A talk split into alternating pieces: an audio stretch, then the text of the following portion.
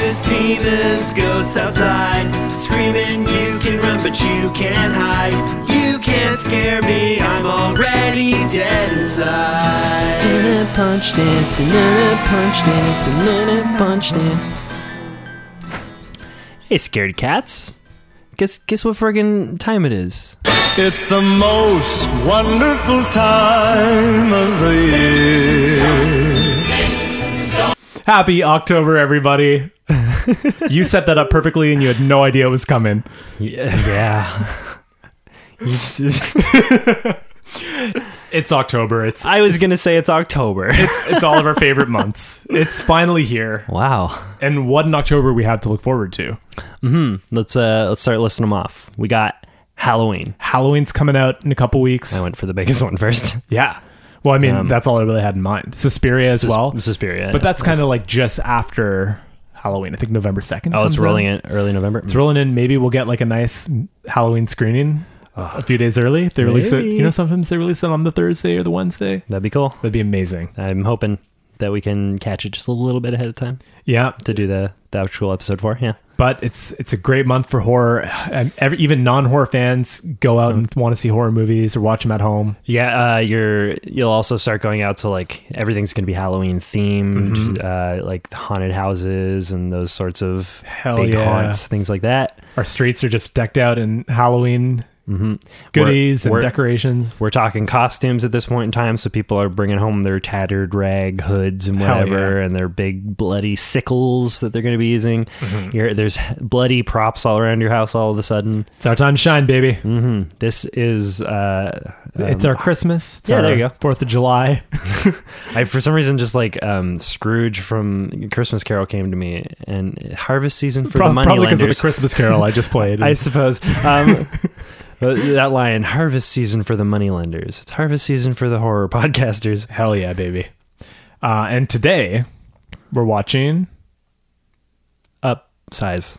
Upgrade, the downgraded Uh, Tom Hardy. Tom Logan Marshall Green. That was great. And you know what? I'm gonna flip that. I'd say that Tom Hardy is the downgraded Logan Marshall Green. I think Logan Marshall Green's a better actor. I like him more. Hmm. Is that a bold horror statement? Yeah, I just like, call it wrong, but yeah, this is fun. You like Tom Hardy more? I the- I think he's so good. Like maybe because I just love the invitation so so much. The invitation's great. Um, but I don't. In the invitation, does he like stun in the same way like Tom Hardy does in like uh, whatever that Bane, Leonardo DiCaprio movie is with the bear? uh, Revenant. Yeah, Revenant. Yeah, he's pretty good in Revenant. That's true. You know what? It may just be the movies that he's doing that I like more. Mm. Uh, did you ever see Fury? I did or see no, Fury. no, not Fury. Um, I'm talking about Lawless. I, oh, I love LaBeouf. Lawless. That's a great movie. Lawless is awesome. That's believe true. We never talked about that. You're man. Maybe I'm maybe I'm just jumping way ahead of myself here. Well, the invitation Tom Hardy is pretty great too. The invitation is like the one reference that we have from this podcast, Mm-hmm. which makes it more relevant for conversation. Okay, you know what? No upgrade, no downgrade. It's just it's one of those useless upgrades. Grade. You know when you like your phone insists that right Right. fucking update update me and you put it off for weeks for no reason, then you're like, Yeah. fine, do it overnight, I guess. Yeah, and it just turns No out it's like it's making the X more clickable in like Instagram or whatever. Like, You're like, wow, way to upgrade. yeah, It's, maybe it's that. I think we're excited to see both Logan Marshall Green yeah, it's a lateral movement of Tom grading. There you go. It's a Lateral strictly lateral casting. lateral grade. um, very excited to see this one. We both are. Yeah, uh, you know, I this one it was not big on, on like I didn't hear too much hype about it except from you, and then you've been very excited to see it. I'm like, mm, looks fun. It's because we live in Canada. I don't know what is happening with. Is this Blumhouse Tilt that did this one? Blumhouse Tilt, I think distributed it, but it's Blumhouse Productions that uh, produced it. S- that seems strange because I know Blum like Blumhouse does their own distribution for a Blumhouse one, and Blumhouse Tilt I thought was just things they acquire and then sell. But you're saying this one was bought by Blumhouse and then distributed Hmm. Well, by because Tilt. i this is Australian American, so like I don't. Yeah, yeah, I'm almost positive that that's Huh. right.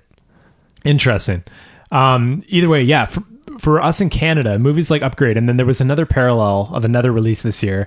We only got two weeks of theater time, if not one week, at one theater, Yonge and Dundas. Yeah. On like one small screen, and that wasn't it at all. Whereas in the states, you got a wide release of this movie. Yeah, we complained about this before. I'm like, so confused. Where's upgrade? Give us upgrade. And Yeah, then- we're getting angry over Twitter to no likes or responses. You know what it was like? It was like the Rick and Morty Szechuan sauce at McDonald's. Mm-hmm. It was like it's very hype. You want it. Everybody's like jazzed about it. we're doing it. It's coming to you guys. And then they sent like 20 packets to each Yeah, McDonald's. yeah, yeah, yeah. What the hell? Yeah. But I was very excited for this one because, first of all, um, Leigh Whannell is a writer director of this. Who has uh, also done Oh, he's he is responsible for so many of our big horror movies these days. I mean, he met another man named James Wan in This college. sounds like a love story. I love this. It is a love story. He met another man. They met in James Wan. at the Melbourne Film Institute in Australia. They were both there. Everyone was doing art house films, and one day in class, um, they're showing films, and a zombie film gets played on the screen that one of the other students made. Leigh Whannell falls in love and goes up to James Wan after, and he said, "Did you make that zombie movie? I loved it." They start instantly bonding over Uh. movies that they love. They were the only two in their class that really loved genre films. So they obviously partner up, start doing things right after college. They don't have any money to make movies, so they're like, "What can we do?" in just like a small two room thing to make our movie for five thousand dollars. So they made a little short that they called Saw, that got picked up to become Okay. a full movie. There we go. They would go on later to do Insidious. Okay. They also did uh, Dead Silence in between that time. Dead Silence was more of like it was it was fine. Um, it didn't explode the same way that and didn't have as big an impact on the genre the way that Insidious and Saw did. Those are two modern classics in horror. Yeah. Yeah, definitely. Yeah, but the partnership was always Leigh Whannell's the writer, James Wan is the director. Um, so for Insidious Chapter 3 Mm-hmm. you get finally um, Leigh Whannell stepping up to direct something that he actually wrote. James In- Wan is in chapter doing- three? He did three Insidious Chapter Three. That's, I didn't see Insidious chapter. I three. think I may have turned it off halfway through. Um, so, anyways, all this to say, I feel like Upgrade is kind of his proper debut as a writer director. Because while he did write and direct Insidious 3, that's kind of building on something existing, you know? Right. It's way down the road of something that's already been done. This is an original idea that he's okay. from ground zero creating. Okay, so that's a bit of an upgrade. you didn't even mean for that pun. I was waiting for you to stop talking so I could say it. That's Uh. super exciting. I mean, I should have looked into that more. I didn't realize that's who he was. Yeah, he, he wrote uh, Saw 1, 2, and 3. Two, not really, because Oh, the studio wanted two to come out right away, and they just grabbed another script and sawified it, and that's how we get Saw 2. Oh man, Yeah. that's interesting. By- that happens to a lot of sequels. Yeah, especially if a studio wants it, they're like, we need a script now. We don't have time to wait for you to write this thing. Like, We'll just get the closest script to it, and and then yeah. So then um, this happened when we were doing Slasher September a little bit. Like um, it, it- movies juggle like sort of titles and concepts as other movies are being made are somewhat similar, or an actor is in this other movie that has a similar name. Um, we talked about this, I think, a little bit with um, The Burning. Or, or at least you can find this if you look into some like Wikipedia facts about the burning.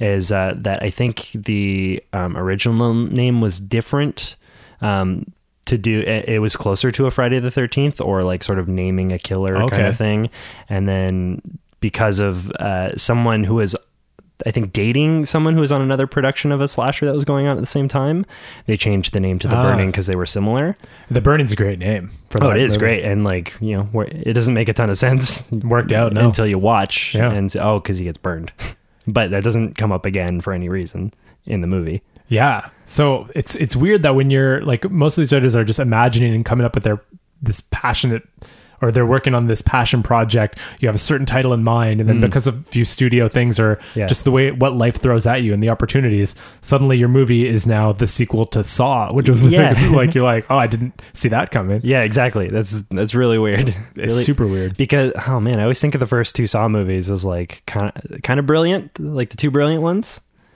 But Yeah, but also so different. I mean, Mhm. yeah, I guess n- now that makes a lot of sense. Totally that way. Well, Saw Two, and it's interesting that it was a different script because they really lean into Saw Two for all the rest of the franchise. Yeah. like that really informs it. You know, Yeah, yeah, idea of right. different traps, different rooms. Yeah. Uh, whereas that first one was just a one room, and it's more of a detective story. You know, you're more with what's his face, Donald, not Donald Glover, Danny Glover. you're with Yeah. Danny Glover the whole time trying to figure it out, while these 2 people are just trapped in that room. Like, yeah, you're right. It is more of a just kind of. there's of no like tortury movie. things. It's just this the one single sign off the leg that And- happens. Well, that's yeah. That's kind of the concept with Friday the Thirteenth. Is there was no Jason, there was no precedent for what Friday the Thirteenth would What become. it becomes, yeah. and they just ran with the one part they liked the most. Yeah. So much so that Tom Savini's like, now I am done with this." and that's just movie magic. You just you Hmm. never know what is gonna end up becoming you know your films or what your projects are going to turn into. Yeah, and then where you're going to end up because of those things. Like Yeah. now we're getting a 2018 upgrade from this guy after this weird, you know, Yeah. rocky series of events. It's interesting. Absolutely. So I, I imagine Insidious three just is really maintaining the aesthetic of like what I remember from it because I didn't finish it. Um, Yeah, I had no it's- interest. Yeah, it's just mirroring like he's pretty much copying the formula of that James Wan established, the Right. look and feel of those movies. You wouldn't want to deviate too much from it. Yeah, and that's sad to think about because, like, you know, they're great. Like the Insidious, the first two movies are great. Oh my god! With the first, I can't even picture the second one that much, but that first one, of course, I Yeah. hold very dearly. Um, I can picture bit, bits and pieces, but I remember maybe the the James Wan feeling was like more obvious in it. right. It feels really good, but Yeah, yeah, that that that wears on you. It does. So I'm curious then to see like what kind of vibe we even get from this direction. Just because this is where he's he's now free of James Wan, right? And or and free of a franchise that has already established a very certain aesthetic. Yeah. Okay. And the fact that he's traversing genres a little bit, like I do get the sense that it, it is very much horror, but it's also very sci-fi. Yes. Uh, here's the logline: Set in the near future, technology controls nearly all aspects of life. But when Gray, a self-identified technophobe, perfect, Of course. has his world turned upside down. His only hope for revenge is an experimental computer chip implant called STEM. Yeah. Why not? Come on, I mean, it, even if Leigh Whannell wasn't involved, we'd read this description and we'd be like, "Of course, This, take uh, my money."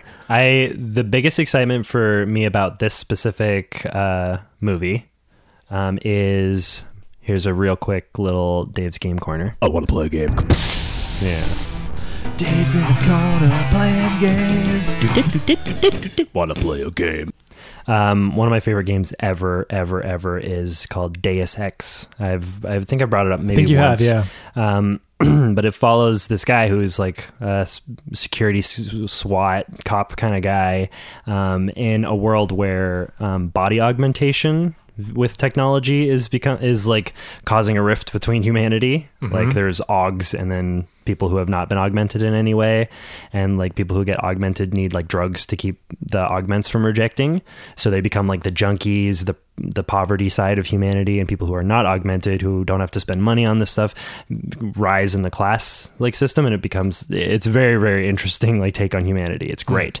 Um, the social commentary is great. But the main character who's like not at all about the technology he's just a run-of-the-mill cop runs into some bad villain augs who just basically kill him to death. They throw him through like like bulletproof glass and he's just just his body is mangled. And then he wakes up as the experimental um, next super og, og, cop right. and he it turns out he's the only one who um, he doesn't need any of the drugs his body isn't rejecting so he's like the perfect like link for humans and technology right. Ah. and he's at the middle of this like conspiracy with these big technology companies while a civil war rages between it's incredible I mean, that almost sounds like it could be this movie. Like from from this description, it sounds very similar. It's pretty sweet. And so that's been my biz- biggest excitement about going into this one is that it's so crazily similar and like the even the way that like the company sounds like they're Mm. like there's some sort of company involved or some sort of big overseeing like Right. process of I don't know some organized process that makes this happen to them. Like all that just seems so such a great parallel. And anyone who's played that game, check it out. The specifically Deus Ex uh, Human Revolution is the the specific title. Just Is that like a sequel to? uh, there or- was a, um, I think a '90s or an early 2000s Okay. PC game, the original Deus Ex, and then it's had other Iterations. offshoots, and then there's a sequel that's come out uh, to Human Revolution called Mankind Divided, which is okay, um, but absolutely incredible. And in Sounds fact, great. Yeah. yeah, when we get some more time, I'm going to tell you that story, start to finish, drunkenly Around around, a campfire. right after we're done with the hatchet stories. Please, Dave, tell us one more story. Okay, the Deus Ex Machina story. he he has automatic. He's got these little things beside his eyes, like on his temple, and they're Mhm. automatic sunglasses. They go. Tss. I He's like got that. sungla- He's I like awesome. that. He's like Neo from the Matrix. But wait, what's the purpose of that if you're the one playing the game? It's just like, does it Uh, tend to the. it brings up your heads-up display, Ah, so gotcha, your gotcha. reticle and your health and all that Perfect, stuff. Yeah, perfect. it's so good. Speaking of campfire, this Dave and Chris story. This Dave and Chris We watched Friday the 13th, Oh, that's a fun movie. which means we've watched three Friday the 13th in less than a year. Because it was a Yeah. big year for Friday the 13th. The, yeah, in, in that little cluster where we because we did technically miss one in this podcast. We did. We missed the first Friday the Thirteenth since we started. greatest shames. Yeah, totally. And I feel like we did it for like Christmas or Halloween I We missed a few. Yeah. We've done a couple real Valentine's Day. We missed. Uh, we're terrible. We're at off this. of that. Now that we're a regular sa- Saturday podcast, Yep. uh, we can retrofit certain ones, but maybe we'll wait for things like Valentine's Day to land on a Saturday. we're or- yeah we're gonna we'll try, but I mean you get what you get. yeah. Um, regardless, we yeah we they happen to line up in a little cluster where we got to watch three so of them. quick. And now we have to wait till I think a year from now before we can even watch Friday the Thirteenth Part Four, the final chapter. Yep. So in the time we watch three, Yeah, we now have to wait to We do. watch one more. have to be patient. And I don't want. or or again, like I said in another episode when we talked about this, if you guys strongly disagree with this format and Yeah. you want us to watch Friday the Thirteenth Part Four sooner, Mm-hmm. you're the boss. If you feel passionately about it, be vocal. Uh, Google text Chris Davison massacre. You'll find us anywhere on the internet. Leave a comment in one of the places you can leave comments. Do it. Interact with us. We're on Twitter. We're on Facebook. We're on Instagram. Follow us and comment on our posts. Yeah. With this kind of nonsense, like watch Friday the Thirteenth. I want to hear you talk about it. Yeah, it's that simple, and we'll do it. we will. but this first one, I mean, it's it's a disappointment. It's not. It's too bad that um, you know it's the first installment of this franchise that is elevated so highly in the consciousness of horror movies because it's not a great slasher. No. Um, we we like them. I think in increasing order, right? Like I think we liked three more than two, and two more than one, or maybe maybe two and three were neck and neck. Uh, yeah, two and three were neck and neck. Although, like thinking about, I, I think I prefer two the most of all of them so far. I think two had like the, a great final sequence, like final showdown. That last Yeah. half hour with her and Jason, and going into the shack and the shrine. Yeah, and pretending to be his mother. And Yeah. you get the most story there. Uh-huh. Yeah, I, I, I, yeah, I think I like that the most as like a final sequence. Mm-hmm. Um, Three, we did get the intro of the mask, and we got Shelly and the harpoon gun. yeah, it was, uh, three was fun enough. Admittedly, um, very frustrating. I hear that it's much more enjoyable because they did do a screening in Los Angeles, so they need to do one here in Toronto of actually showing it in 3D, like where Oh, they brought the glasses yeah. out. Like that would be incredible, right? Oh, would there be anything better than seeing like those stupid effects in 3D? All the just basically shovel handles and axe handles. That's the perfect movie to see in 3D. It's Oh, gimmicky. it's made for that. yeah, totally. Yeah. It's similar to Avatar. Yeah. It's made for it. My God, James Cameron. Every How time, many years? Yeah, every time that comes up, you think about Avatar. you just you feel the sense of like waste and loss in your guts. You're like, whoa, this but that poor guy. We got Terminator. We got The Abyss. We got Yeah. All these iconic It's- films. This and- is like the moment in Iron Man One where he gets locked in a cage and has to make them a weapon. Yeah. You know that they that he doesn't want to do. Are you saying we should lock James Cameron in a cave and force him to do something other than Avatar? I think Avatar movies are going to keep coming out, and then James Cameron is going to fly out of that studio in a suit that he made out of spare parts, and he's going to be like, "Here is a brand new idea that I just came up with," or Terminator 12. Here it is. that the greatest thing that he could do would be like all those Avatar sequels. They're actually four original, completely different, non-related, incredible sci-fi movies that I've made. That- here you go. Yep, That's the best thing that we could have from him. totally. Yeah, uh, And I I'll, think uh, I think he knows that he's fucked up. Because like I feel like in interviews, like he's been kind of throwing shade on other directors and projects, like throwing shade on the Marvel universe for being too like just bullshit that oh you're talking about yourself. like, dude. You don't hate that the Marvel universe is so big. You hate that Avatar is so big. yeah. Oh, just, I I don't know how to feel about that other than just like frustrated and for ten different reasons. Oh my god. Um, but uh, to go back to um, Friday the 13th, Mm-hmm. another part of component of this uh, segment is would we go back and watch it right now? And I'm gonna say yes. Yeah. I would watch the first Friday the 13th because um, I've since like seen some like clips and stuff online like as I'm researching slashers and stuff for our just past slasher September. Yeah. And um, Rest in peace, slash September. um, got slashed too young. Rest in peace that that sound clip that we can't play again until next September.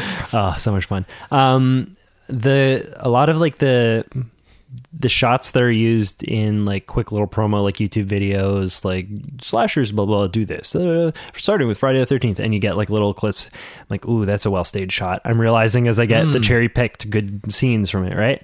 I'm like, And now with all these slashers in mind, revisiting it. yeah, I definitely was frustrated by that, but I also wasn't submerged in slashers at the time. And in fact, for the podcast, it was somewhat early compared to all the slashers that we would eventually watch.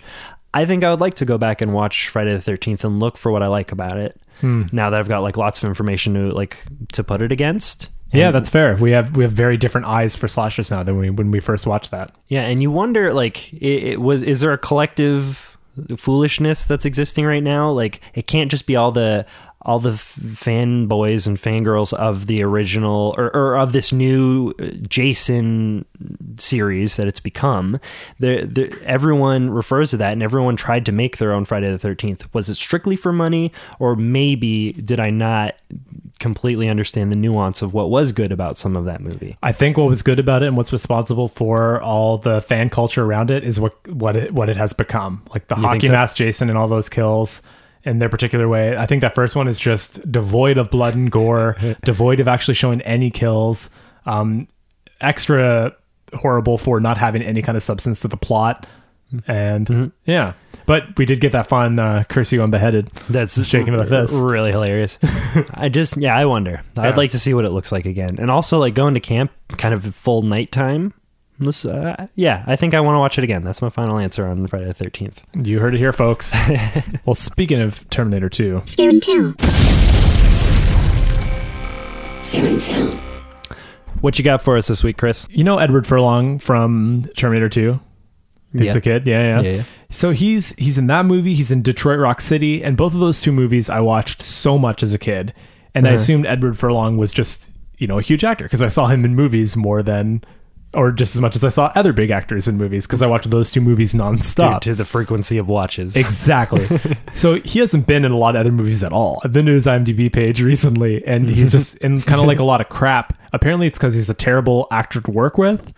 oh, that's what I've heard. Oh, that's funny. Yeah, yeah, and specifically because I, the director of the movie that I watched this week, Brain Scan, um, said that he was particularly horrible to work with, and he was just like this horrible, annoying teenager that just like wouldn't show up to set and would barely put any effort into his scenes. Oh, So I think like he has a natural charisma as like portraying a teenager, Yeah, yeah. right? Because he's got like that I don't give a fuck attitude. he's a great but teenager. I guess if that actually occurs at the level of the actor and the human too, it's less enjoyable to make a movie with. Yeah, I, I think I feel the same way kind of about Tobey Mag- Tobey Maguire. Mm, yeah, apparently he's a real asshole, huh? Real asshole, but I find him just like a charming little mouse of a man. Did you ever watch Molly's game? Molly's game. Oh no no no, that Jessica was Chastain one. uh, that came out right at the same time as Gerald's game too. And I Oh my god, you're right. Yeah. yeah. no, Molly's game is about like a, a former Olympian who gets Yeah. injured and just runs backdoor poker games for celebrities. Mm-hmm. But one of the main horrible celebrities is based on Tobey Maguire. yeah, that's awesome. like she doesn't use his name because you know you don't want a lawsuit or whatever. Sure. But it's clearly like, oh, this is she's talking about Tobey Maguire here, and that's who this guy is. Who's like being a real asshole at these poker games and the way he's trying to undermine her. So watch that movie knowing that uh, the character Michael Cera plays is Toby Maguire.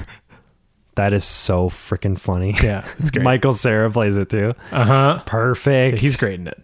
Michael Cera's great. He is great. I watched that Hot Ones you were talking about. Fun, right? Yeah, and, and that almost, of course, the next thing I wanted to watch after that was the Super Bad. Yeah. Did you find it? The him No, dancing no, in the I credits. didn't- I didn't look it up. Oh yeah. So Brain Scan was another movie that Edward Furlong Brain did. scan. Came out in 1993, 1994. So it's just before really we were conscious of any kind of big movies. Like this one would have slipped under our radar just due to age. Okay, yeah, yeah. But it is amazing. It is such a like it's not a great movie. I'd give it like three and a half stars. But it's such a quintessential '90s movie. like he Hmm, okay. is the kid who lives in like a white, the middle class kid who lives in a giant mansion, whose dad is just away on business, so he's left alone at home. Hmm. His room is just decked out in technology. Like he's got like computers that respond to him, but it's mid '90s, so it just it looks so dorky and Can- ridiculous. I those rooms are the most That's it. satisfying thing on earth to see. in film, like Richie Rich, blank check. This is right in the middle of that. Uh, the um the faculty uh exactly. what's his name Ha- has a Elijah, Wood, has all an those amazing things. room. dude so this is he's it's, it's exactly that he's got like all this insane technology that is acting in ways that technology has never acted and shouldn't act like he's Sure. got his phone hooked up to his computer monitor That has legs. so, so He can walk. so when someone's calling him Hmm. a giant pixelated image of a phone is like ringing on his computer screen What? and he goes computer answer and then like he has a pixelated picture of Igor that's like, "Yes, master, it's so and so calling," and then his friend gets patched in and he's talking on speakerphone. This Uh, kid's like obsessed with video games and horror and Fangoria. He loves all this stuff. He's got like a, a neighbor girl that he's kind of into and is being super creepy towards in terms of just like watching her through his window, but it's elevated and romanticized because it's the '90s. Back in the '90s, that wasn't creepy or illegal. It was Oh, fine. It's just, but the way it's so disturbing the way that it's portrayed as normal behavior. I know. that like him just watching and her being into it, her being into just being like voyeured by this neighbor boy, and her just being in love with him. Regard like it's yeah, it's real male gazy, real creepy. Sure. Um. so anyways, he's super into video games, and then like his friend tells him about this new video game that's coming out that's supposed to be next level in terror and all the shit, a horror video game. And he's like, yeah, yeah, sure, whatever, whatever. And he kind of like signs up for a thing that'll give him a copy. It arrives in the mail, and he plays it, and it just kind of like brings him into this world where it's essentially virtual reality, but he's just sitting on his couch watching the TV and somehow he snaps into it. And it's like a video game where he has to go wander around and kill someone. Like the video game tells him to kill someone. And Uh, then he kind of snaps out of the game and he's like, oh shit, that's weird. Cause it was like, he, it was as if he had a better quality VR helmet than doesn't currently exist because he's in the world. And that's what we see. We see the POV of him just in a world. And then all of a sudden he's just back in his chair and he's like, oh, that's weird. But the murder happened. Someone was killed. And he's like, oh shit, what the fuck? And then the game Ah. kind of keeps pulling him back in to keep playing it. There's like Oh, it's the narrator of the game is like based on Alice Cooper. It's like this really weird looking kind of motherfucker dude called the Trickster who is like fucking with him the whole movie. So it's just between the the 90s nostalgia for something that you haven't even seen. Like it's all new but so familiar at the same time. And the bonkers ridiculous CGI that is so enjoyable to watch cuz it, it feels like they really worked hard to make the CGI look the way it does. Was this what I was talking about? About where finally, like, there's a good level of bad CGI that like '90s heads could like go look back on and like that was the best age of CGI. It was so fucking great. Yeah, this is as good as 1994 CGI can get you, I think. awesome. So, I mean, I w- watched it kind of with upgrade in mind too to try to get like a sci-fi horror hmm. technology based Okay. thing, and it did not disappoint. It was so much fun, Dude. It- I think it would be a great double feature actually with um. Last month for Slasher September, I watched A Woman in a Lizard Skin, which, if you recall, Mm-hmm. had a very similar idea where the woman is dreaming of killing people, wakes up, and they're actually dead. Right, right, so right. these two together would just be such an awesome That is night, really cool. think. Yeah, that's awesome. From Yeah. like the 70s to through to the 90s. totally. Cool. So this thing just recently came out on Blu-ray, and that's why it's kind of being talked about again. Right. Okay. Yeah, it's it's newly restored. It looks incredible, and highly recommend. It's a lot of fun. That sounds great. I was riveted through the whole the whole time you were talking. It, it sort of reminded me of like sort of a '90s Existenz, like Yeah, but not This is maybe like not ex- as it's like- amphibian. yeah. It's like Existence for teens, but at the same time, like while the protagonists are teenagers and everything, this has to be an R-rated movie. Like the, there's a lot of gore. There is. Yeah, I can't Uh. imagine there being like them wanting um, anyone under the age of 18 to see this. But who knows? I could be wrong. It could have got a PG-13 rating. Uh, that's awesome to It add that awesome. onto it. that Yeah. it's like gory too. Fuck And- yeah. people were upset at this one at th- by calling it like they labeled it um a Nightmare on Elm Street ripoff, which is like, oh, this guy's just like Freddy. He's like going into their dreams or whatever. I see. But it's that's just like that's a easy dismissal. It's it's very different. and Okay. worth checking out. It sounds awesome, dude. Yeah. How about you, Dave? What'd you watch this week for Scare and Tell? All right. So you know how I just like to hop on Netflix and just watch those shitty Netflix movies, right? I know all too well. Well, it's finally bit me in the ass, man. I got to stop doing it. I just I watched one that just bothered. It just wasn't good. Oh shoot. It's um it's called Don't Hang Up. Hmm. Is this like the red wash cover and the girl just kind of like Yeah. It, it's a picture of cuddled up, yeah, mascara running? on the phone. Yep, yep. Yeah, yeah. That's it, exactly it. And that's like it's oh man. is that just- is that as deep as the premise goes? No, it's okay. Like the premise is fine. It is all an execution that they fail. Like oh, all in over explaining. It is watchable. It's like Cloverfield paradox in that like it's watchable. What they're trying to do as far as like kills are concerned, as far as reveals in the house are concerned, as far as using little bits of technology and whatever are concerned, it's uh, good. It looks good enough, but everything anyone says, like the story that they're telling, is just asinine. And the dialogue is terrible. They over explain every component of the story.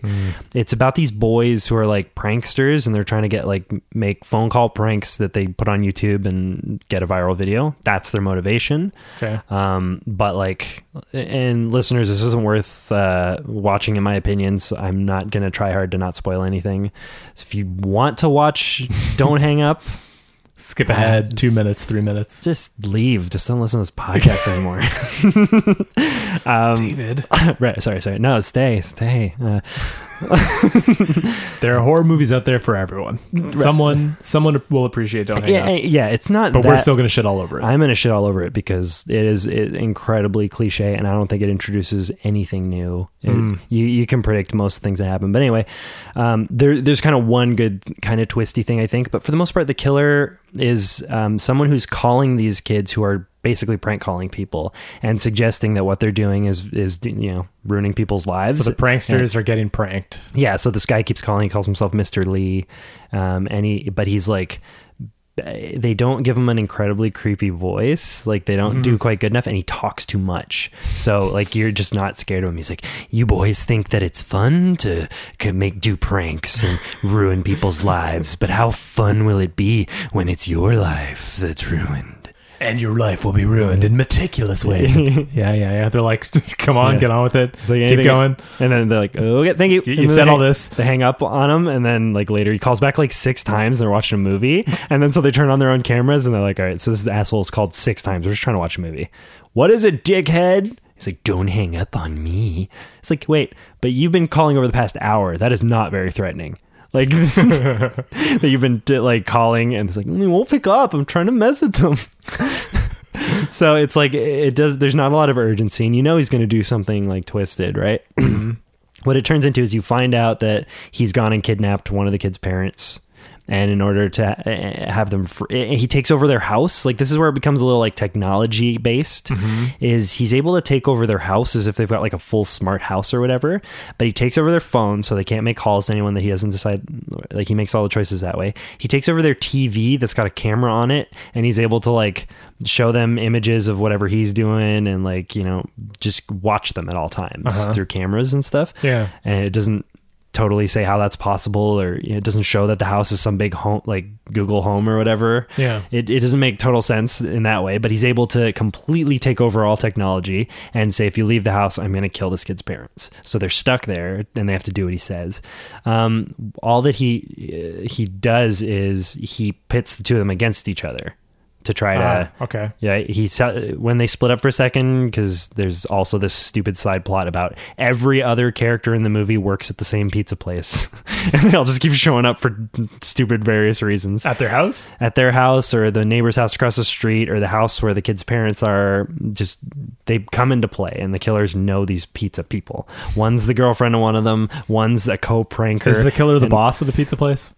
I don't know. I don't know who the killer is. Uh, anyway, uh, so um, yeah, so he pits the two of them against each other when they're separated by giving them both the same offer. I'll let you go, and I'll let the parents go for the one kid, and I'll let you go, and I'll let your girlfriend go for the other. If you kill, if you kill- the other, Yeah, yeah, yeah. and um, and then through various stupid split up means and like ripping off like movies like Saw, the first one, he he replaces a body with himself at one point Oh, really? a body that's been covered. He replaces it. He climbs under it. So the kid walks past, walks right over the killer's body, and goes out and sees the body that should have been under that sheet sitting on the swing dead. Gotcha. He's like, wait, and then the corpse is gone from it, right? And he appears in the background in a couple good, kind of creepy shots. Sure, it's fine. Mm-hmm. What you find out is, um, and, and it's all just exactly what you'd expect. The killer ends up killing people. It, at one point, he puts the mask, weird face that he's got on one of the two boys and t- d- duct tapes his mouth and tapes a knife in his hand. Ah, so the yeah, kid runs yeah. out like, "Mm-mm," with the knife, and then the other, the main protagonist kid kills him. Of course. And yeah, it turns out it's him, whatever, and that he did it. Mm-hmm. Um, and then the killer comes in with a gun, knocks the kid unconscious, and shoots his girlfriend. He wakes up, he's holding the knife and the gun. His best friend is stabbed. His girlfriend's shot in the head. So it seems like a montage of cliches from other horror movies, things we've seen before. Totally, it, it exactly is, and they've they got a little bit of budget for it. I looked up, I couldn't find it, but like they had some money. It looked good. Mm-hmm. Admittedly, the performances were off and on. I think it's um I think it's a British production. Okay. Um, although there's not a lot of accents in it, it's, it feels very American. Um, and the the big selling feature, clearly the jumping off point for the idea for this movie is it starts with this woman answering the phone. It's like, "Hello." It's like, "Ma'am, you, uh, where are you? Where's your daughter? You can't move. There's someone in the house." Um, and she get she gets up. She's like, "No, no, no! Don't go out there. Do not go out there. The police are helping. There's someone in the house, and we just need you to barricade the door." And then she's like freaking out. And then they it turns out they're pranking this woman. Um, by the right near the end of the movie, this killer's talking about the consequences that you can have with. Uh, you know these Pranking pranks people, yeah. and then so it goes back and he's basically telling the story of his own family and then it goes back to the scene of the woman who was on the phone with these kids when they did their prank i don't know a few months ago or whatever that got Yeah. close to viral. And you see the mother after the, they hang up the phone and they're just laughing. Um, she takes a gun out of like the dresser and runs out into the hallway. And then the little girl in the house opens the door because she hears something and the mother shoots the daughter and then in guilt shoots herself. And this is the reasoning behind the killers coming after them But is the killer connected to this mom and daughter? Yeah that's his wife and Oh, I see, I see. theoretically. Gotcha, so gotcha, he comes gotcha. home and the wife has killed the daughter and herself Yeah, it just seems like a, a teenager popcorn studio horror movie. Yeah, and I mean, admittedly, the difference between what I saw as a teenager with this exact movie, I uh, from all the different places that I saw it, right? Because it's just pulled cherry picked cliches from other movies. Um, I don't remember it looking quite this good. Hmm. You know, so that's that's a benefit that we get have I think in the year of our Lord 2018 is that you know the the shitty movies that you just gotta kind of grin and bear it, like the Cloverfield paradoxes of the world. This movie they look good at the very least. Yeah, there's a little bit of eye candy to get Yeah. you through the hour and a half. Exactly. And so that's all it was. I would not recommend watching it. It's exactly what you'd expect. Uh, he, like, at the end, the cops come in, he's like, freeze, put down your weapon. And he's just crying, holding the gun and the knife in the air while rain falls on him. Like, it's so silly. I just, like, I'm just waiting for the credits to roll so I can just end it. Uh, I got my finger up ready to hit, like, escape. Come on, get me out of here. Like, it's over? It's over? Great. It- Well, sorry to hear that, but I'm glad now I know what that movie is because Yeah. I've, I've seen that that uh, poster on Netflix a bunch. Yeah, yeah, I think the biggest takeaway is that I've had my fill. I, I've gambled a little too much. I've gotten a few too many sour grapes, and I think I'm, a, you know, be a little more judicious when picking. Yeah, I wish there was some way that you could differentiate on Netflix which horror movies they are acquiring and releasing just simply because studios have nothing else to do with them and they were like release limited release Yeah. it was on VOD and whatever we'll sell it to Netflix for cheap Bargain and the, movies. yeah the bargain bin ones that they're just paying nothing for Yeah. and then versus the ones like the ritual they're paying five million dollars for because they know it's good quality horror Premium price, yeah. yeah, or something like Cargo, like ones that they're actually investing in that you know Mm-hmm. are quality horror versus the bullshit studio toss out the window horror ones that they're acquiring. Because Yeah. there's no way to differentiate that when you're scrolling. Exactly, and it's it's so infuriating that the way the ranking system is. First of all, which wasn't fair. It was um, the stars that you got on Netflix movies were star uh, star ratings of people who had similar tastes or ratings to you. Mm-hmm. So they're using that to both separate the movies. Like people who like the movies or five star the movies you five starred said this one was kind of good. So the, uh, but that's not true, right? You're not getting an objective star rating. No, you're, just get- getting the opinion of people who already are Yeah. partial to the genre or something. Exactly. A little bit of an echo chamber of opinions. Yeah. And then now it's all in match percentage. So based on how much this fits with your, you know, what you choose to watch typically. Yeah. Which is also a problem because I'm watching lots of bad movies, sorting them out. It's like, well, yeah, watch this one, so that's a match for you. It's like, no, Yeah. I didn't like it, and I also didn't rate it because it wasn't worth my time. Oh man. and you can only go up or down now so it's like the netflix rating match system is completely broken and they need some sort of objective rating system because they're trying to spread the wealth on all of their movies so that anything is potential watch Absolutely. And even if like you just had the IMDb scores nearby Yeah. or something like that. to yeah give you an connect your service to some website so Yeah. that we can get rotten tomatoes like i'm sure that's like a widget or an add-on some I'm devices sure. can get Or you could just open your phone and figure it out that way. Cra- that but the reason you're- defeats the Yeah. point I know. Your point is it's easy to access. Yeah. And you'll just click on whatever. Um, yeah, but hopefully hopefully the next Netflix one's a little better for you. Uh, well i like i You said think you're done? I think I'm gonna Let's switch places. I bet it'll happen. You no, watching- I'm not, no, because I know See, you know, you know not to do it. Yeah, that's why I've been relying on you to at least point out ones like cargo that have some value. Mm. But you get one cargo for every ten. Uh, don't hang up. It seems. Yeah, don't hang up. So you get the would you rather's. You get all Yeah. these fucking movies. But then even for ones like uh, Extinction, like I'm excited to hear like the good little bits about them from yeah, you. yeah, Yeah. And this movie is definitely like I took the cloth that is this movie and I wrung it out as much as I could. I barely Yeah. could get anything to drip out of that motherfucker. It was a waste of my time. But worth it for that metaphor. Damn. I guess we got to bring some third person on now to watch Netflix horror movies and report back. It's it's yeah. We gotta hire an intern. Yeah. Any scared tech cat intern want to just watch the worst Netflix horror movies for us and send in audio clips about it? We're open to it. Please, we'll just mesh you into the conversation. Yeah.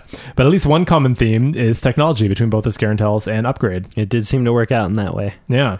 I guess there's uh, nothing else we need to talk about, so it's time we can uh, upgrade this conversation. Yep. Let's upgrade to upgrade. Time to upgrade. Bye. Bye. Bye.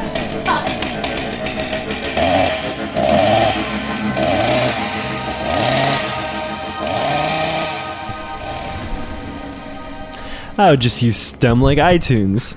Stem would work against you for that. Uh, it'd be like, please, Stem, no more ABBA. Playing ABBA's greatest hits. Playing more ABBA. Playing ABBA on half speed. No. I'm like, oh, this is weirdly good. Even if Stem wasn't in control of your motor functions, it could do something like that until you just went around doing what it wanted you to do. Yeah, or until you receded into your subconscious as to never leave your brain and let STEM have your body. I can't listen to Rebecca Black's Friday anymore. I'm going back to my happy place where my wife was alive and we were just listening to the Ramones. Thank God it wasn't. It wasn't what we were Oh. for a split for a quick second worried that they were going to try to do. We we started shuffling our seats and squirming like, no, no. Don't you dare! Because his wife's suddenly alive. Don't you fucking dare! There's no stem. It's all a white hospital room. You're like, "N- n- d- this. You are you dreaming me right now? No. what did we just watch? That was that. Ghost stories. Yes, fucking Yeah. ghost stories. Yeah. Just getting myself all angry. No, we did not. We did not get that here. We, just- were close to it, Mhm. and I was like, "This is the perfect like example of like what we complain so much about in ghost stories. Mm-hmm. Is no more of these. They did a good job. We got a great ending. That's exactly what I want. awesome ending. Awesome ending. And we were saying like we we did a quick pause break right before the end, but I thought we were only like halfway into the movie, Mm-hmm. and an hour and a half had gone by. It was insane. That movie was so smooth. It went by so fast. Oh, the pacing is unbelievably good. Yeah. Holy shit! Yeah, and just uh, amazing like colors and crazy action sequences. How can we and- even start praising a movie where like every aspect of it is just so so good? It's very uh, with the uh, criticisms. That's a good place to start. Yeah, no, it was. Um, I want to I want to look up the cinematographer of this movie. sure. Yeah, that's a name that deserves to be praised. Holy shit! right now. because especially that camera work during the action sequences. Yeah, I was- I was just trying to- especially enjoyable. Just thinking about that, like trying to like put it in perspective in my brain what was happening, and it, it conjures images of like when you see shaky cam footage that's been stabilized. Yeah. you know how like the the frame itself is bouncing around crazily on your screen, Mm-hmm. but uh, it's focused on the moving image, which stays steady.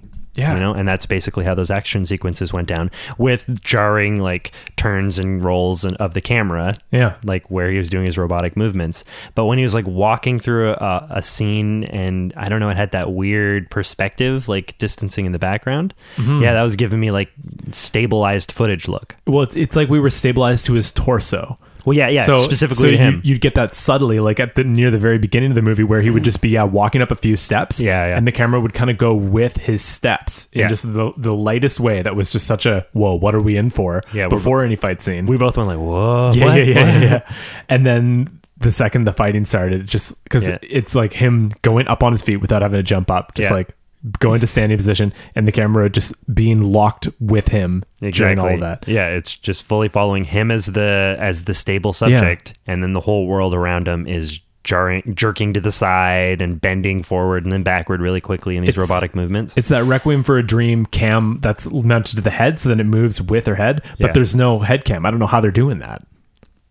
I don't know, man. But oh my god, I've never seen anything like it, and it's Agreed. wonderful. That uh, just cinematography alone, those action sequences were incredible, and then then you have to get into the choreography of it. How would that Yeah. have looked when they were actually just shooting it? I feel like what half speed? You'd have to go like half speed and then speed it up to normal or something.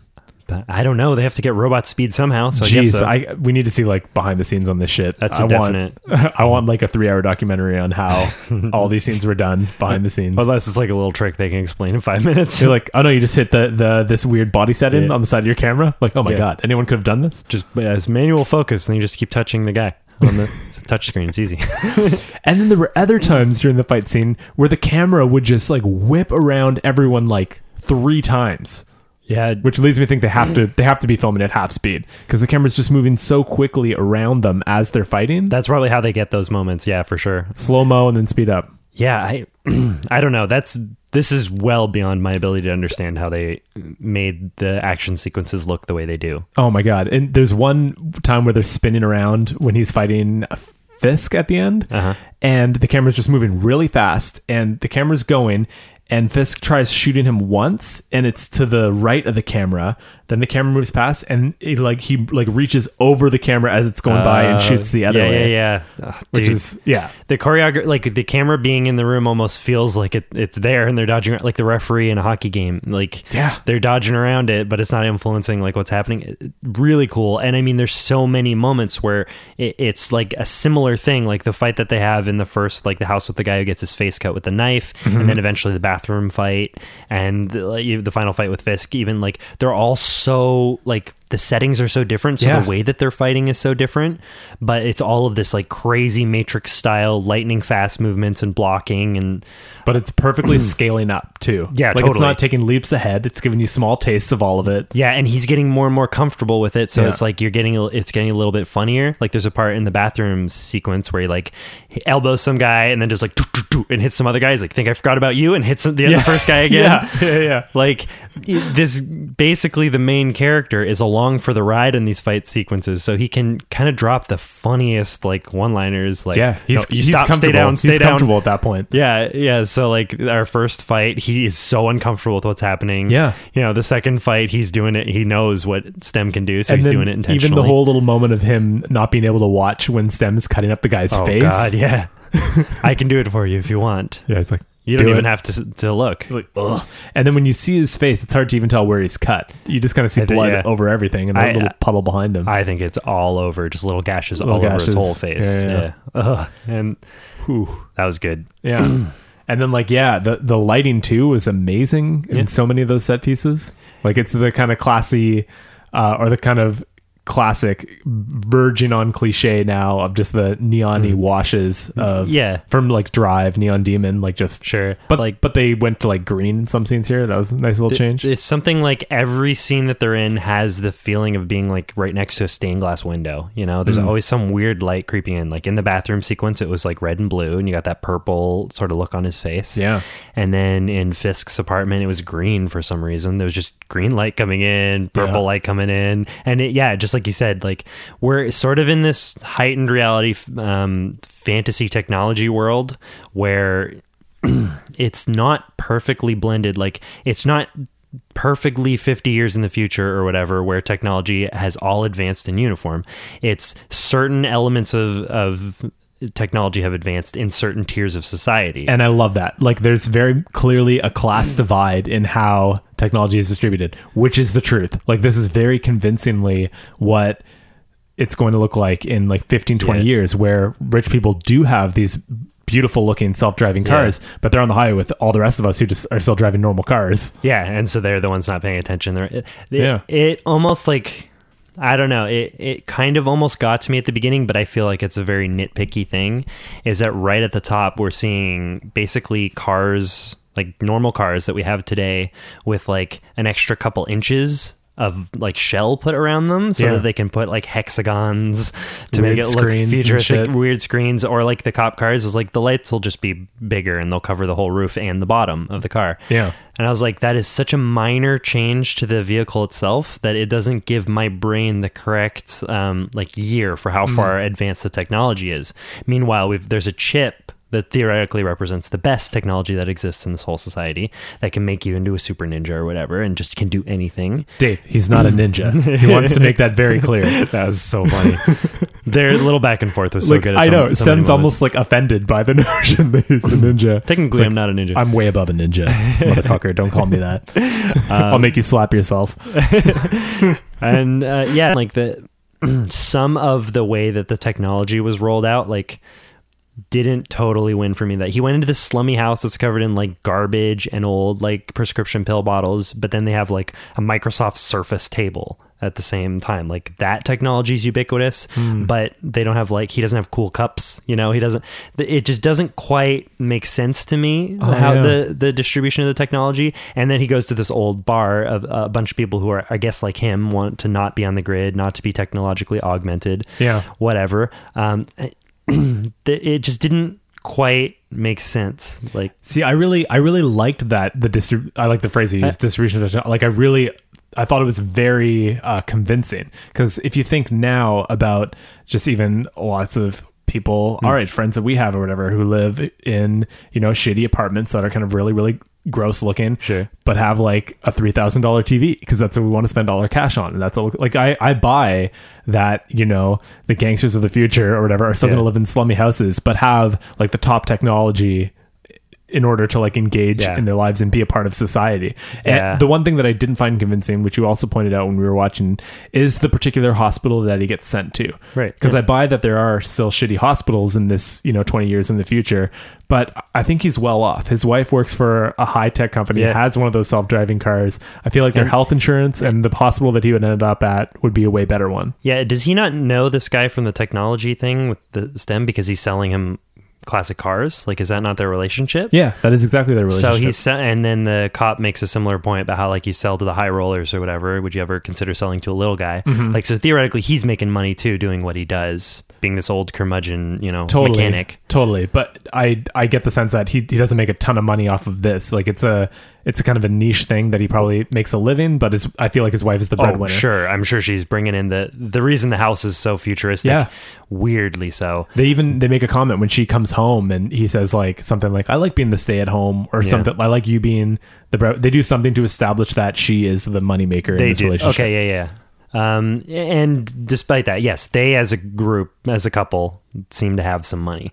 Yeah. Right? He, the hospital just didn't seem to line up. And that that was maybe my problem is it the distribution just wasn't correct for my brain. Because if something like the the tables that have your messages and everything in it Yeah. exist in the run of the mill home or the the impoverished home in the same way that like a three thousand dollar TV or we have we have iPhones like these insane things Yeah. and none of us have any like we have more value in our iPhones than we have in savings accounts retirements like Yeah. So, uh, like for me as well, if I if I make that comparison, and I'm really going to focus on this because to me that's a, a big component of the world outside of the cool action sequences.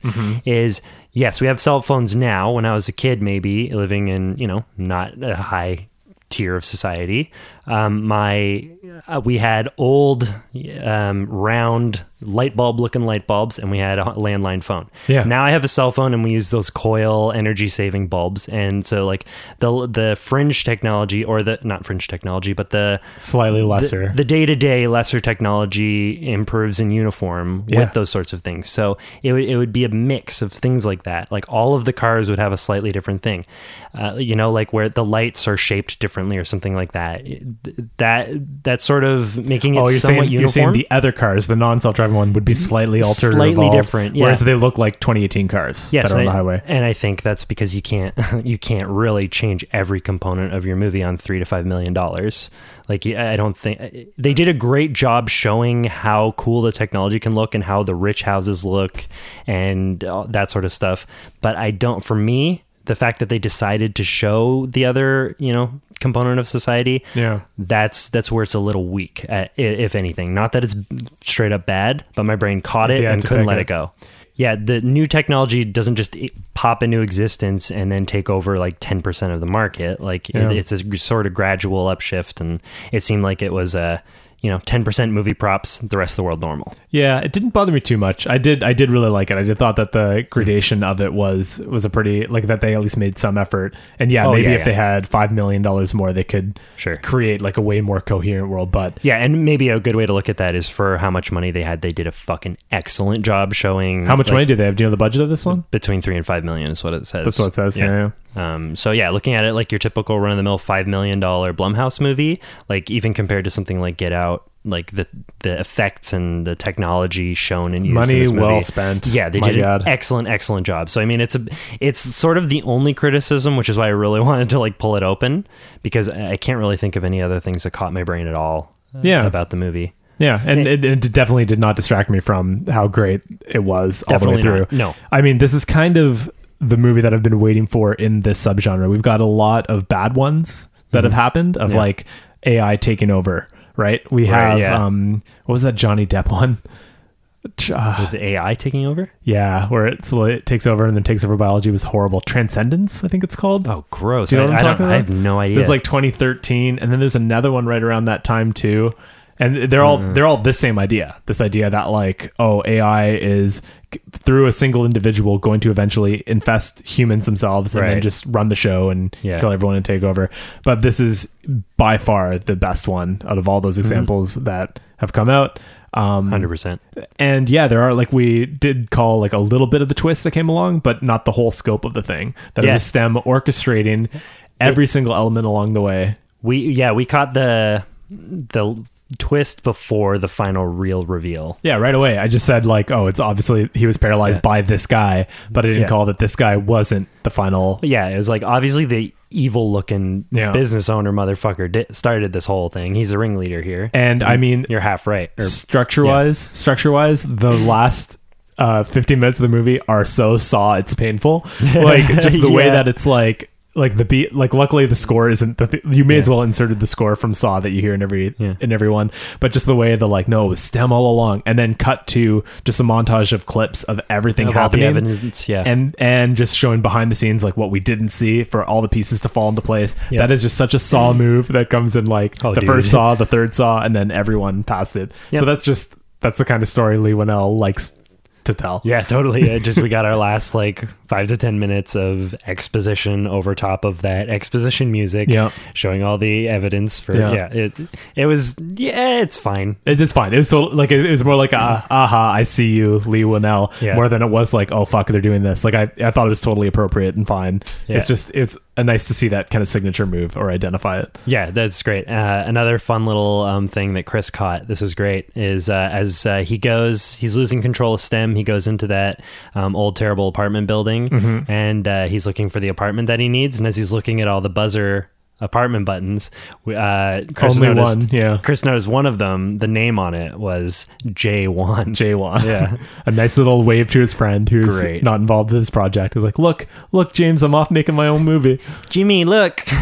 and that's not the first time that I've caught a nod to a horror director written in text on screen. Yeah. And maybe you can help us remember Scaredy Cats, but there was one movie we watched, an episode for this podcast, Uh-huh. where Sam Raimi was written. The name Sam Raimi was written on like a prescription bottle or a vial or something Yeah. like that. Was it Phantasm 2? Was it like in that lab?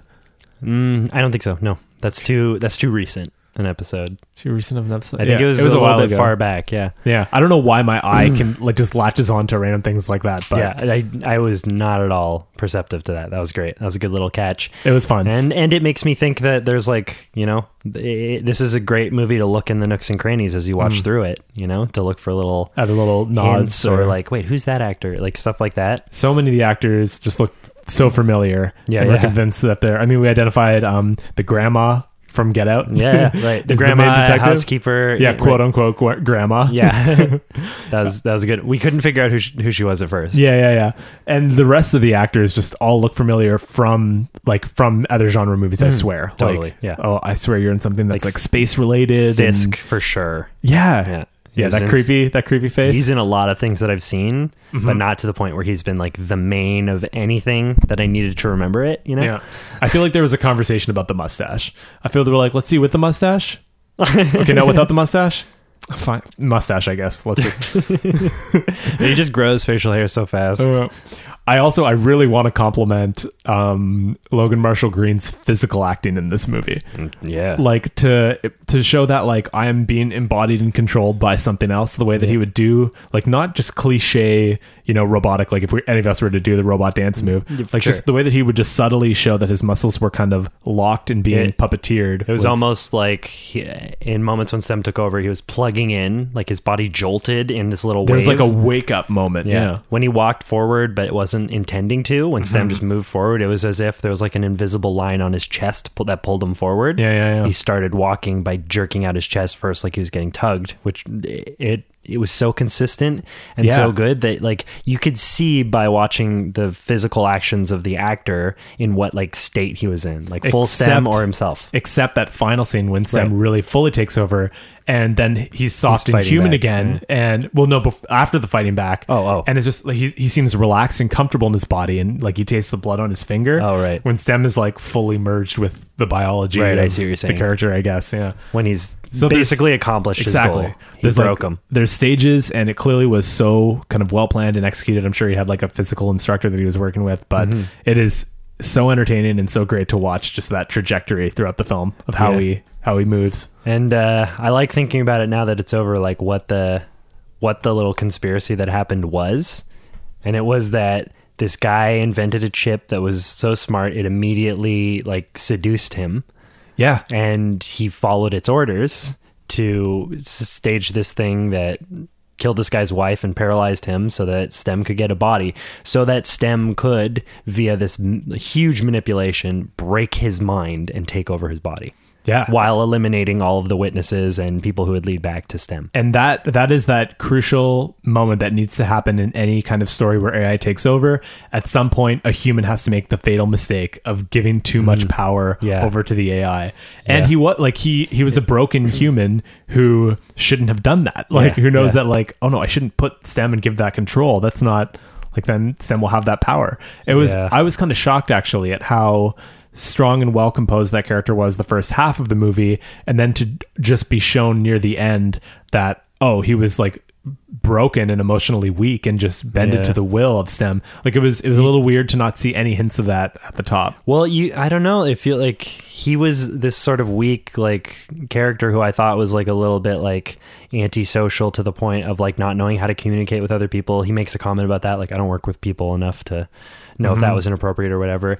So like you can if you know the whole time now that I'm thinking about it by the you- nature of his antisocial Yeah. behavior yeah like he knows the gravity of this whole situation like he was being told by stem he's like you know what would your wife have wanted Yeah. like you can kind of see it on his face a little bit he's always so upset like he just saw a ghost or something I guess I feel like he was he presented himself so confidently at the top, like in those. I want I, I can't wait to rewatch this. By the way, oh totally yeah But uh, at the top, I recall him just being so confident and comfortable. Whereas at the end, I mean, he's the mask has been lifted, so of course he's more vulnerable naturally. But he just seems just so so weak at in that moment. i think like he's a part of it is also like i think he's got some measure of control over the situation or feels like i'm doing what stem wants so i'm not in danger at this moment Right. and then he he's trying to shut stem down in that one moment so that feels like it's probably a breaking point for his confidence because he does in a like, remote oh, way oh, try fuck. to stop stem. It is that moment where so he's not fully subservient. And it's it makes for such good drama because it's like oh too little too late buddy. Yeah. Like you fucked up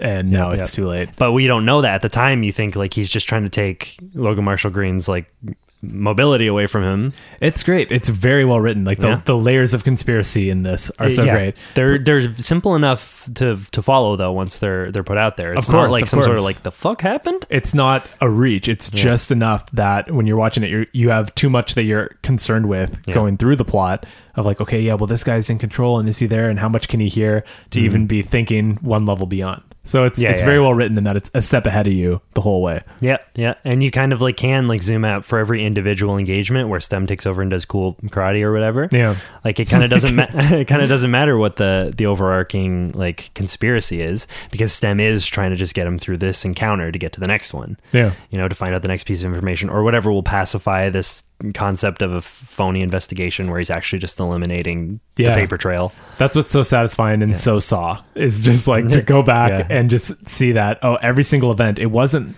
because when you're watching the movie you kind of feel like he's just fumbling along Yeah. and going in like oh I can meet the guy here oh I hear he's here when really Yeah. Stem is just he's got the blueprints out from the get go of how can I fully embody this human Yeah, and then also like you imagine that like as Stem goes through and is like violent and kill, kills these people in front of him and like mangles up this guy's face, like he's clearly um feeling the emotions of doing all those things and that's contributing to his mental break Yeah, yeah, is all the violence that he has to perpetrate to get through this Mm-hmm. you know I also just small little note.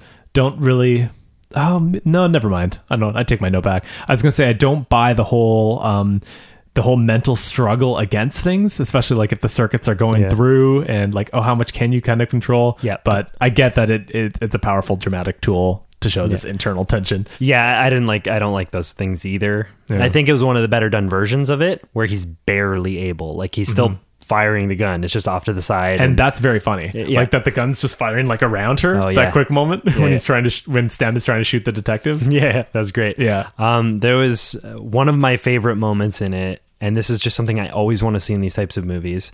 Um, it's a very rare situation, but when Fisk and him were fighting, Mm-hmm. and basically they were like kind of evenly matched.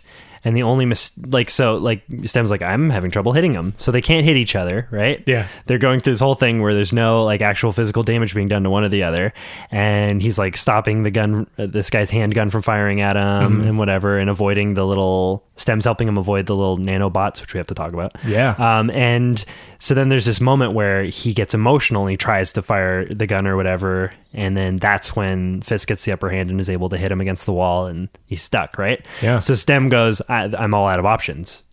Do great, do something. And that's where he realizes, oh, I can throw the emotional card on him because that worked against Stem. And but where does he draw that information from? The, oh, I don't know. I guess he's just picked Because it up he- throughout the investigation so far. I guess, but it, it sounded like he was doing a voice and like impersonating like someone that was disappointed to him, like a war. Like, what did you get from what he was saying to him that made him emotional? Um, I was getting the fact that like this guy is appealing. Uh, this character, um, I guess as a character is uh, what do you want to call it? He's uh, master race kind of like machine people. Like I feel like it, that's a very prideful type of character, and he appealed to that by calling like this. Uh, Like, what what do you remember hearing from what? Um, I don't. I don't remember. I remember the spirit of that conversation. He because what I I just I was a little confused about that because it sounded like he was talking to the person Oh. before AI, and he was he was mentioning his war stuff when he was Right. fighting because he had said that oh I got I took shrapnel for Yeah. this country or Yeah. whatever, and but it sounded like L- Logan Marshall Green was impersonating the voice of like one of his former le- Uh, yeah. leaders or op- or generals that was like saying you could have done better, like why did you fuck up? Yeah, I think what that antagonism was now that I remember is he's talking about having just killed the guy in the bathroom, Mm-hmm. like cutting up his face and stuff. The um, Fisk like closes his eyes and is like, "Good work, soldier," or whatever. Like, and he's taken shrapnel for his country, so he's got this like soldier, sort of soldier Yeah. thing. And then he's talking about like how um, he wasn't that good of a soldier, and that's the final breaking point when he does like throw the punch or whatever or fire the gun whatever he does to break that up Yeah. it's when he's antagonizing him about like either the, the quality of his brethren who have died or whatever he's antagonizing this guy having killed his brother One hundred percent. But what what threw me off was like he's doing a slightly different voice, and he Oh, was yeah, he was yeah. very specific with the content of what he was saying. So I was trying to figure out did was Mm. he just referring to the situation of killing his other friend, or was he drawing from that guy's own like actual experiences overseas Oh, or something like that? was there some sort of like I don't know, but maybe but maybe it could just be what like just the fact that he let his other friend die. very very dense and so every every scene functions in that way in some way Mm-hmm. where um you're just like what is the motivation behind this? Because sometimes he just does something and you realize that he's operate like stem is making decisions sometimes he's making decisions sometimes. Yeah. so yeah like you get to really think and chew on every single scene is like wait what exactly motivated this? And it made it, like that tension was so good throughout. That Oh, yeah. whole like oh how much does Stem get to be in control? How much mm-hmm. does what's the character's name? What's the Grey. Grey Yeah. how much was Stem in control how much was Grey in control and then watching that balance slowly shift across to the end was just so masterfully done and that stem wins yeah he really fucking does and uh, i would love to see a sequel Yeah. Uh, what would what would you want to happen? What would you want from a sequel? Some uh, s- s- uh Just, oh, I'm just I'm just out of So- curiosity. Where would that go? So STEM has absolute power. Society shifts. More people get these types of chips and upgrades that STEM has Right. control over, and in very subtle ways is able to control most way of society. way bigger world movie. and then some, yes, some uh, one who's related to the past, maybe his mother helps like bring out the Ooh. bring him back out of Upgrade to mind. Mama's home, and Yeah. she's got like a super STEM chip, Yeah. and she can just like boogie even. she can boogie even harder. Yeah. no, maybe I wouldn't love to see a sequel, but like, I mean, the the world building has me excited that's enough it, about like the yeah. way the world that they built here. You want to go back to it. You, I want to see more of this specific world for Yeah. sure. So check out um, Deus Ex: Mankind Revolution. Right. Yeah. Let's go back to this because you talk about this game at the top, which sounded very similar to this movie. So Yeah. So he um, basically the main character is after he wakes up and has been upgraded, Uh-huh. he goes through the steps to find out about his wife being killed. And No himself, yeah, and the fact that it was sort of all planned by the company, um, but it it deals way more with the societal repercussions of some people basically getting this technology but not being able to afford it mm-hmm. and how that influences like so you see things like a bunch of people with like a weird robot arm but like hacking and coughing in the corner of like a dive bar with no name you know holding a beer and just trying to get through their day. You know and you walk by him come on please mister i got the shake just give me some money. Like but he's got a crazy robot arm you know man, that like that sounds like such an inspiration for this movie. It's crazy. yeah dude it's like so similar i'm just like this is the best i've always wanted to see this this game This quality, yeah, yeah, Yeah. So I guess if you want more of a taste of upgrade, go check out deus, ex human revolution Nice. yeah great game. Available now. Use promo code Texture Texture Stave Stave Saw for an error message. well, Scaredy Cats, thanks for listening to another upgraded episode of the Tex Chris Dave Saw Massacre. I'm Chris Vandenberg, and i'm david stoneborough and like we always say, Chaos reigns, chaos reigns, chaos reigns, chaos reigns. Don't call STEM a ninja, chaos reigns. it's one thing he's emotional about. Don't, don't get emotional, STEM. Don't do it. See you next week. See ya.